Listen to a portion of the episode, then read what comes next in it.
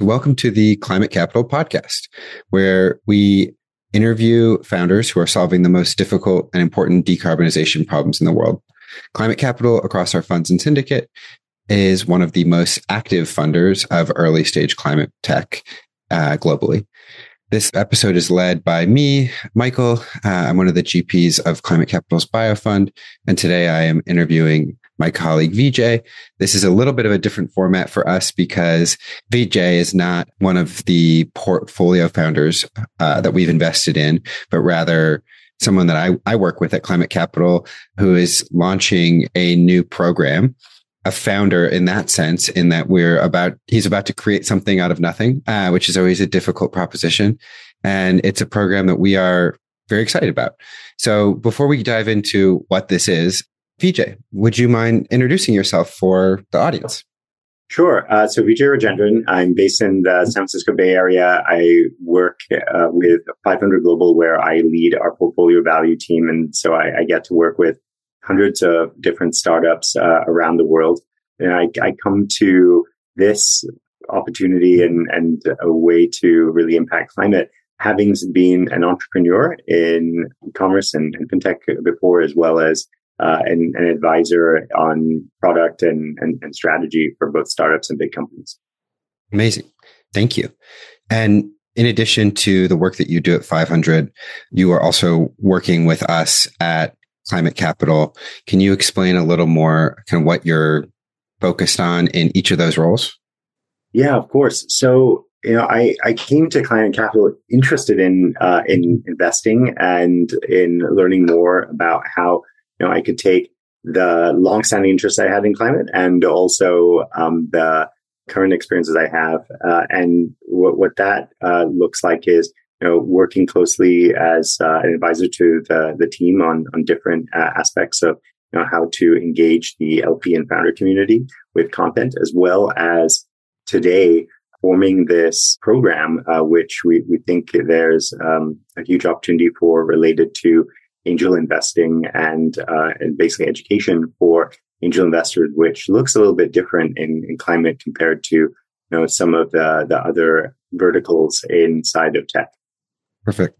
Before we get into the program that you've mentioned and that we are rolling out here for new angel investors in climate, just tell us a little bit more about the work that you do with 500. Sure. So at 500, we're uh, early stage investor. We're often the first institutional check and, and like to say we, we lead with seed. Uh, we have a flagship accelerator in the US that uh, has uh, companies from around the world uh, who I get to work with, as well as with our different regional funds uh, in places like Latin America, the Middle East, and Southeast Asia, and, and, and other markets. And so the work we do really comes down to know, how do we provide community capital and connections that make the experience for founders better and improve their odds of success? Uh, because particularly at the Series A and, and before stages, uh, we know that there's a lot of trials and tribulations, and the their odds of success are pretty harsh. So, um, how can we, um, you know, reduce that friction, improve the the runway and the flight path for our, our founders uh, through the different levers we have at scale is, is kind of what we uh, aim to do. So you kind of start out your journey, if I'm hearing you correctly, as an entrepreneur, and now you're supporting entrepreneurs at 500, and then working with us at Climate Capital to have that specific climate impact lens. That's right, and and I think it also you know is on top of uh, my like sort of personal journey as an investor I'm of the uh, perhaps the a bit dated philosophy of venture capital is, is, is something you you can uh, get better at with time. It's it's sort of like uh, golf or something like that. The hopefully uh, cumulative value of, of, of, experiences and things uh, that I've seen and done uh, may improve that lens and shape the the way I, I see opportunities. And you had mentioned to me before we started the recording, I think that you got the entrepreneurship bug when you're still in college. Yeah. Can you tell us that story? Yeah, of course. So uh, when I was uh, in college, and this was the just a really interesting time. I remember I graduated high school and, and went to college, like companies uh, like Netscape and Yahoo and Amazon were going public. And there, there was a real like change, of course, in uh, the types of businesses that were, were, uh, that were emerging and, and you felt were going to define the future. This was still a time when, according to Fortune magazine, like um, GE was the most admired company in America. Mm-hmm. You know that that mm-hmm. was you know that that that era lasts a lot longer than than, than one might uh, think. I remember the summer of '99 uh, was sort of like kind of the height of the dot com period. Um, I turned down an opportunity to go work at a currency trading desk at a bank, uh, and I worked at a uh, a small uh, venture leasing company based in Boston, uh, which is still around and, um, and and privately owned but did amazing work with like a lot of high profile companies, some of whom were going public at the time. So to see that, to think about credit from the perspective of a, a startup with early revenue and uh, not the typical like profile uh, of underwriting, but which which needed fixed assets was really important. And, and when I say needed fixed assets, know, this is a time when people used to say, you know, we're launching a website, which means we need to buy servers. We need a few hundred thousand dollars to buy a server or two. And then if we're really successful, then those servers crash, and then we need to buy more servers in order to, you know, keep growing uh, a, a business. And so in the pre-cloud era, that's generally what starting and trying to scale an internet company looked mm-hmm. like. It mm-hmm. was very mm-hmm. much constrained by atoms and not by bits. And so getting exposed to that was really exciting. I moved to New York after school, uh, after the, the dot com bubble was uh, deflating. I think the market crashed like a month before I graduated college, uh, but you know, got to work with startups uh, in um, in what we were then calling Silicon Alley. Uh, and, mm-hmm. Uh, and and then stepped away from tech for a little bit uh, because you know that's how bad the dot com bust was. But truly, it was such a, a, thrill, and most people will go on a roller coaster ride like that and throw up afterwards. Uh, but like I, I, I had a great time, and I was like, you know, I, I will, you know, always enjoy this and, and this kind of ride the most. Fast forwarding a little bit, the ride that we're talking about today is really the climate tech entrepreneurs that we invest in through climate capital and helping to build a program for new angel investors to get involved so let's let's switch gears and talk about that program. What's it called and what should people know about it? So the program that we're pleased to share is called Climate Angels. And the Climate Angels program is to prepare new angel investors to start their climate investing journey, um, which is not going to be theoretical. It's going to be very practical and it's not going to be some sort of um, you know, self-paced uh, exercise. It's something that can be done alongside the climate capital team. So this is going to be something that when someone asks themselves, should I be angel investing or do I even care about an area enough to angel invest?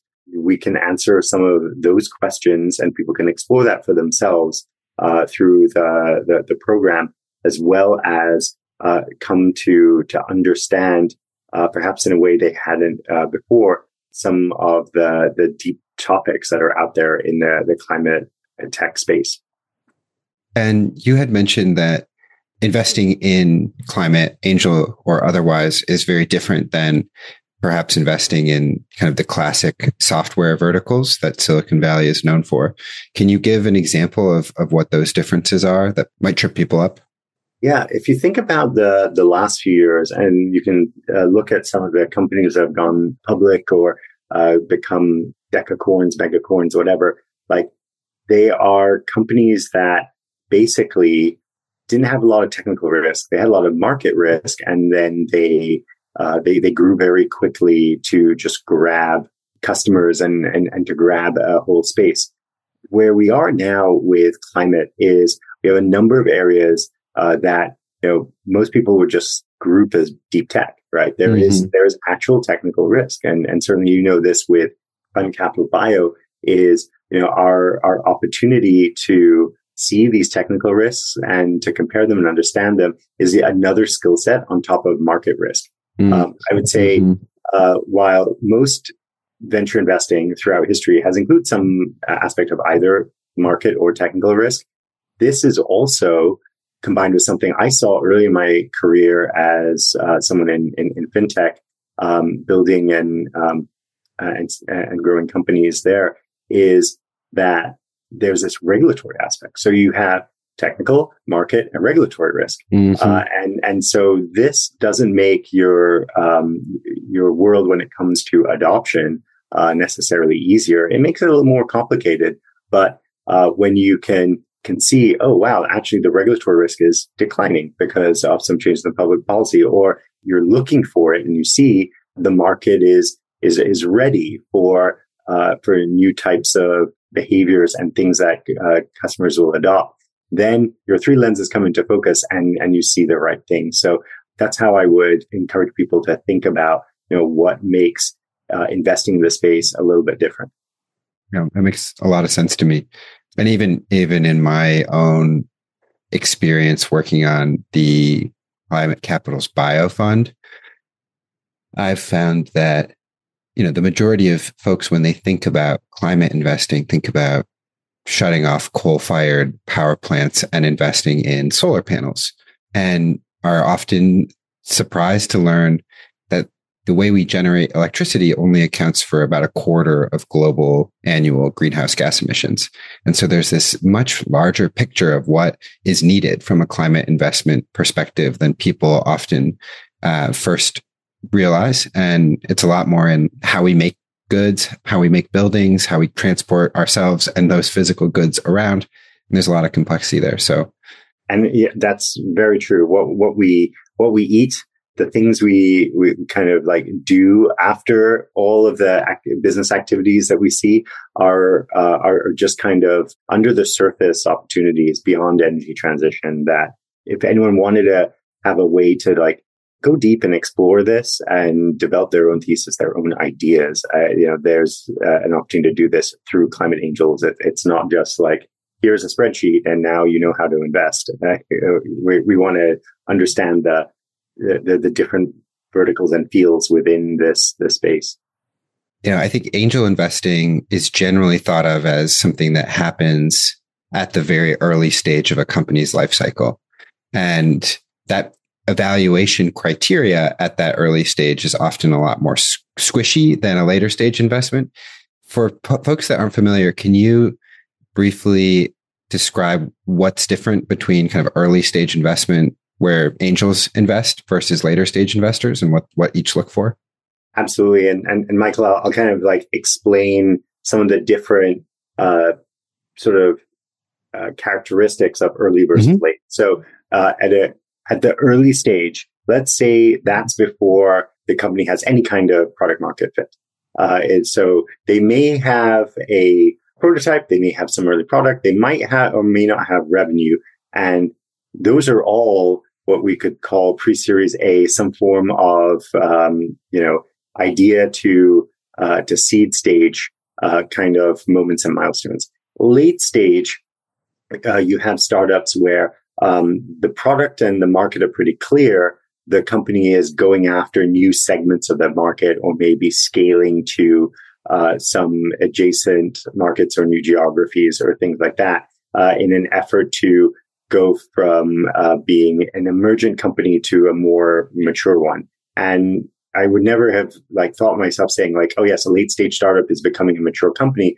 But some of these businesses have been private for mm-hmm, mm-hmm. for like 10 years. Uh, yeah. and, they, they, they've been private for 10 years. They have thousands of employees. They're like very big. They have, you know, of contracts with, uh, the, the biggest, uh, corporations and, and they have departments and bureaucracies that, that, that, that start to, to, to look like, um, a, a big company. They're probably still more agile than most of the Fortune 500, but that's what you start to see in a, in a late stage, uh, company. So thinking about how different that is, right? You have a lot of process and a lot of um, systems in place to uh, a moment where everything looks kind of messy and chaotic. And mm-hmm. uh, at the early stage, a unicorn doesn't look like a, a, unicorn. It just it looks like a company that is still figuring a lot of things out. So to expect everything to be buttoned down and clear is unrealistic. So breaking it apart, like where are you really? And if people say, okay, well, I am, I have a product but no revenue, then you ask people about their go to market and you want to like mm-hmm. really drill down on that. They maybe have initial revenue. You want to say like, what are your customers say about the product? Are they churning? Like what, what how likely are they to recommend you to someone else? Like you want to find companies that are generating revenue that have early innovator, like early, early, early adopters that are enthusiastic and can't live without this uh, new product or service. So you're, the, the indicators you're looking at are squishy, but they are very much about, is this company executing for that like little early stage moment that they are in? Yeah, I, I often think about this. My, I have a brother that works in private equity and it's very, very different world, right? It's like private equity, later stage companies, you're looking at cash flow and you're saying, great, like based on the last five years of cash flow, what does year six look like? Whereas early stage startups, it's more like, we have no cash flow. like yeah. based on our idea, what could the world look like if it really succeeds? And right, like the cash flow projection is it's all terminal value. It's all the, right. the, the option value of this company to either grow its market itself or to be acquired um, or, or be a part of uh, another business, uh, as a, as opposed to the I guess the the annuity of cash flows that you might get from a more uh, traditional private equity business. Yep. So, who is the right person to sign up for the program? Should they have angel invested before? Should they work in venture? Should should they not? Who are you hoping will join this cohort? We're very open to a number of different profiles. However, this program is, is going to be designed for people who have either uh, done a little bit of angel investing um, and want to explore what their opportunities are uh, in in the climate world. Uh, and it should be like people who are climate enthusiasts uh, that that haven't done any angel in, in investing. Um, it, and it might be that you're neither, but I think one of the, the important things to mention is that uh, the Climate Angel program is open to individual accredited investors interested in climate technology and angel investing. So not on behalf of a fund and uh, not many retail investors that, that wouldn't meet that official definition of, of accredited. Got it. And what ideally will these people have learned by the end of the program and how long is the program? So the program is six weeks, not necessarily six consecutive weeks. There will be a little bit of time spaced out because of holidays as mm-hmm, well mm-hmm. as uh, some time to fulfill uh, a, a, end of a program assignment. But in that time, people are going to get uh, a number of benefits uh, from it. So one is uh, to develop a robust investment thesis. Maybe you're interested in uh, what investment opportunities are in regenerative agriculture or the energy transition or uh, in in the use of uh, AI and um, and mobility. And so you you can actually develop a thesis and get feedback on it and, and improve it. And so that's one part. There's also methods uh, to sourcing hyper potential startups. And so it doesn't feel like you know just a lot of scouring the internet. And you may have a, your own process that you can develop and eva- uh, for that, as well as how to evaluate those startups. And so by the end, the thesis, how you source, how you pick, um, how you then syndicate, and then how you build. So providing advice or guidance to portfolio companies based on perhaps something uh, people know or have learned um, can be something that uh, is also included here. Uh, and that's where, you know, there are former founders or current founders who may be great candidates who may have not seen themselves as angel investors or may have had it on their mind to start um, but want to have a, a, process for doing it so it doesn't feel like an ad hoc thing, uh, who can start with that superpower of, of, building and then just add like the, the other capabilities. So uh, that's how we see it all end to end in terms of the things that people can take away. Awesome. In terms of kind of folks choosing to angel invest or thinking about angel investing within climate, I think the conversation has changed a lot over the past decade where fewer and fewer people think of climate investing as impact first and return second. I think it's increasingly common for people to think climate investing is in itself a very reasonable category for profit motivated venture dollars.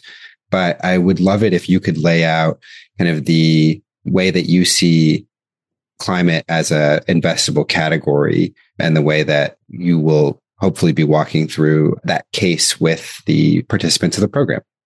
A hundred percent. I think that uh, we are now far into this this world where we see opportunities to invest in climate as uh, as something that are are economically motivated and, and not uh, socially uh, driven.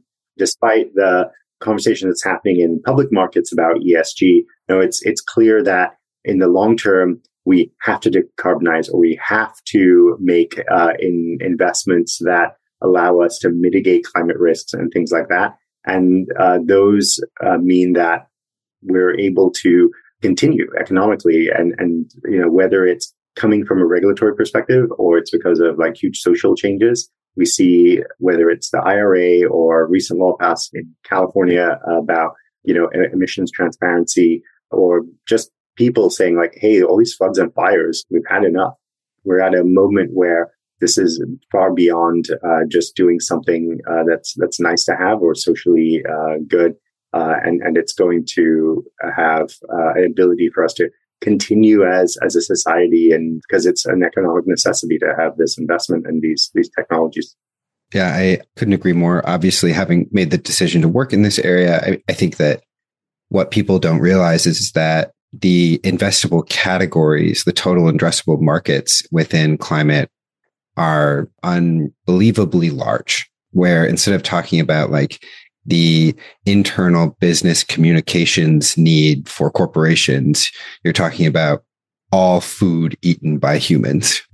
yeah, yeah, I mean, when you get into the numbers, they they they seem unbelievable because people are throwing yeah. around terms like trillions of dollars. So um, one of my, my my colleagues likes to point out that one of the development banks says there'll be a you know uh, a huge two to ten percent decrease in um, in economic output if we uh, continue on our current path uh, because of climate related natural disasters and, mm. and, things like that, which mean trillions and trillions of dollars by the year 2050, like maybe like somewhere between 10 and 20 trillion dollars. Again, unbelievable and unfathomable amounts of money for anyone, including ourselves. But where you break it down is from a business continuity standpoint, um, do you want to be open for business? Do you want your goods to arrive uh, for the holidays? Do you uh, do you care if you can cut your uh, energy and utilities bills by not like a couple of percentage points, but like 20, 30 percent? Uh, can we um, move to a, a world where uh, the, the the food we uh, we eat is uh, is affordable uh, because right now uh, the cost of living crisis and inflation is very hard for many many people and and and it, it's a huge source of stress. Like people, whether you're rich or poor, uh, red state, blue state, uh, whatever, whatever. Like we all agree on those things. Like those, those are necessities and they're becoming uh, imperiled. And so people will pay money to solve those problems. And that's where there is like a huge justification for climate related investment. Absolutely. You know, my understanding is that you are in many ways building the program that you wish you had been able to participate in as you were thinking about you know going from operator to supporting a portfolio of companies to angel investor can you tell us right. about the process you went through to learn and why you have built this in the way that you have based on that experience yeah i when i was a kid i was like one of those kids that was like you know, organizing a fundraiser to save rainforest land or something like that, right? And so mm-hmm. I was always interested in conservation and then thought, well, you know, I, I'm a, a later in life, I'm a business person. I, I, guess I'm using my skills to do other things in commerce and in fintech and, and whatever. And now I realize, oh, wow, we have business solutions that can help us solve the things that I've cared about and a lot of people have cared about deeply for their, their whole lives. And, and so when I see this program coming together, instead of saying, okay, I'm ready to angel invest. I don't know what to do and what to look for. And I think I'm just going to like do a lot of window shopping.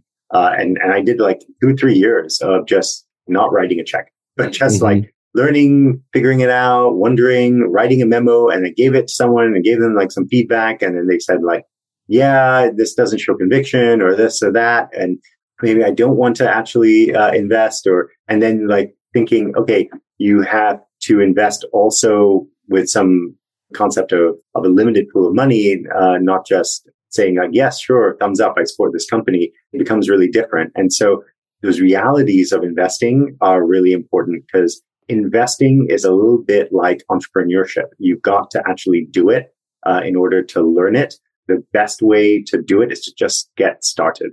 It took me a slow start that I want to you know, be able to truncate and accelerate for people who are coming to this in this particular way.